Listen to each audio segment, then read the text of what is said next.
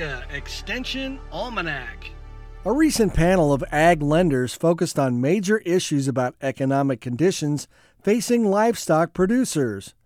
Extension specialist Jay Parsons talks about what key issues that influence economics for livestock producers, including drought, inflation, and cash flow. You know, anytime that we have a drought, people destock uh, because they don't have the feed resources for it.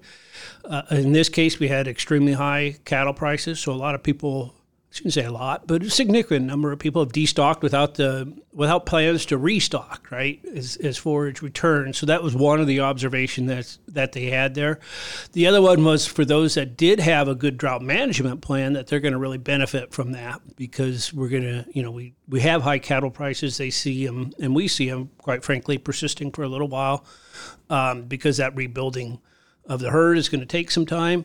Um, so those that were able to keep their numbers up are going to be able to uh, basically uh, benefit from that, those high prices for the next year or so. A lot of farmers have been in the business for some time, so they were, and a lot of these lenders have too, so they remember the nineteen eighties when interest rates were extremely high, much higher than they are today. So so it's kind of interesting, the perspective that for the older generation, these interest rates aren't don't really phase them that much. Um, you know, uh, they've seen it before. They've they've lived through it before, and, and they realize, you know, it's part of doing business. Um, probably the biggest takeaway from the comments that the lenders made was just how much more difficult this makes it for the younger generation, because we we've had a lot of money uh, into the economy. We've had uh, quite a bit of inflation, which of course has triggered the increase in, in interest rates, and all of those factors just make it really hard uh, and really difficult for the next uh, generation, the younger generation, to get started in in, in ag because uh, it just presents a lot of risk to them, right? If they want to take out a loan, it's a high interest cost,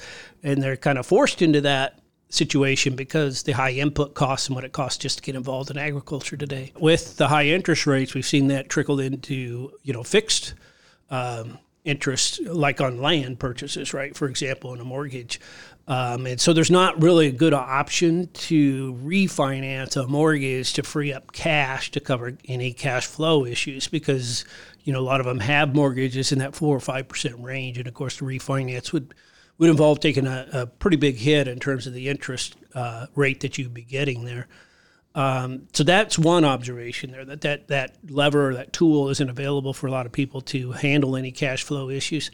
The other observation is just how many uh, folks, um, you know, we know this from working with them. Some people are really good at keeping track of cash flow. They do it on a regular basis. It's a part of doing business. Other folks, not so much. And it's still a majority of people don't stay on top of their cash flow projections and cash flow realities as well as they should. Um, and so that's just kind of a general observation that it continues to be an issue uh, with a lot of producers, just understanding that even though they may have a lot of cash because of different payments and, and you know, all the influx that we had with the COVID money and so on, that doesn't necessarily mean that it's there for them to spend because they may need it uh, in the next year or two if commodity prices come back down.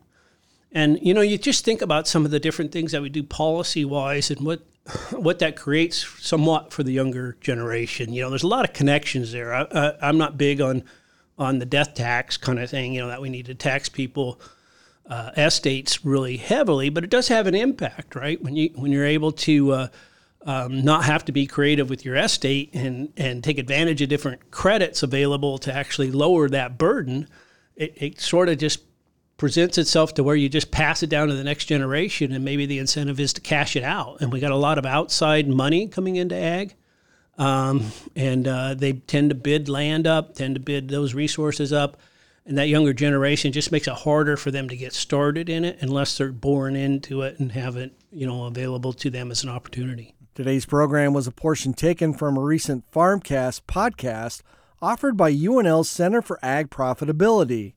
To hear the entire interview, go to cap dot u n l dot e d u or download from Apple Podcasts. For Nebraska Extension Almanac, I'm Brad Mills.